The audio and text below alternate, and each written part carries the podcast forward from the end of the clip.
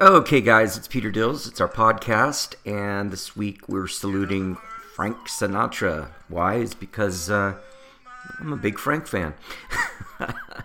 hey, um, what is Peter Dills and what's the podcast? Usually it's about area restaurants. I live in Pasadena, so focus a little bit there.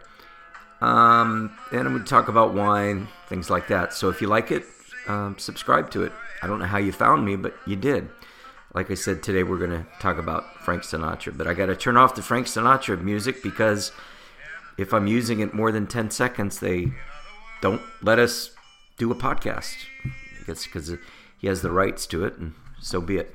All right, it's Peter Dills talking about Frank and his favorite restaurants. But hey, before we talk about Frank's favorite restaurants, how about a couple things that you might not have known about Frank Sinatra? You knew he was a singer.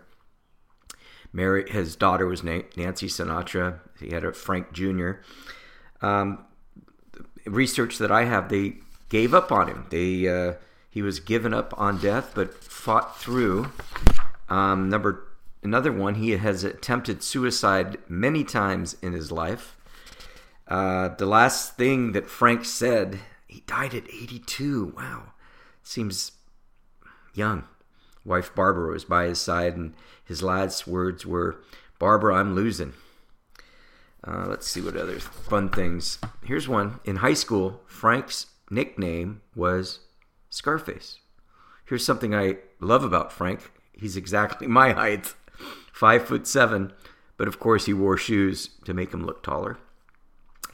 Uh, he loved New York, loved all the restaurants, wrote many songs about New York. He had a favorite drink, and if you know anything about Frank Sinatra, it was Jack Daniels. Two fingers of Jack and a splash of water. Uh, later on, um, the uh, Jack Daniels people come up, came up with their own bottle, called it Gentleman Jack, after Frank Sinatra. And then now, and recently, and I've seen it at the Vons locally, they have a signature Jack Daniels Frank Sinatra. Uh, long before Taylor Swift uh, had her her groupies, Frank had the Rat Pack. All right. So just a couple cool things that I didn't know about Frank. Here's some of his favorite restaurants. Some of them are still around today. Check it out. Musso and Frank. Uh, actually, on the list, it's the only one that I've been to, or at least I remember. I'm, the next one on the list was Melvyn's in Palm Springs. I might have been there. Dear John's in Culver City. It's still around. PJ Clarke's in New York, uh, started in 1884. It's still around. The Steakhouse in Vegas, at that time, it was the only steakhouse in Vegas. Uh, La Dolce Vita, the Dolce Vita. Uh, Patsy's Italian New York, which they say might have been Frank's favorite restaurant. They would close the restaurant. This is all before cell phones, so they'd have somebody come in and say, Frank's coming in tonight. Close the restaurant.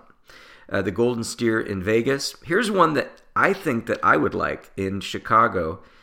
Twin Chops in Chicago, uh, featuring chili and ribs. Frank said they had the best ribs in the United States. I'm a big chili fan and a big rib fan.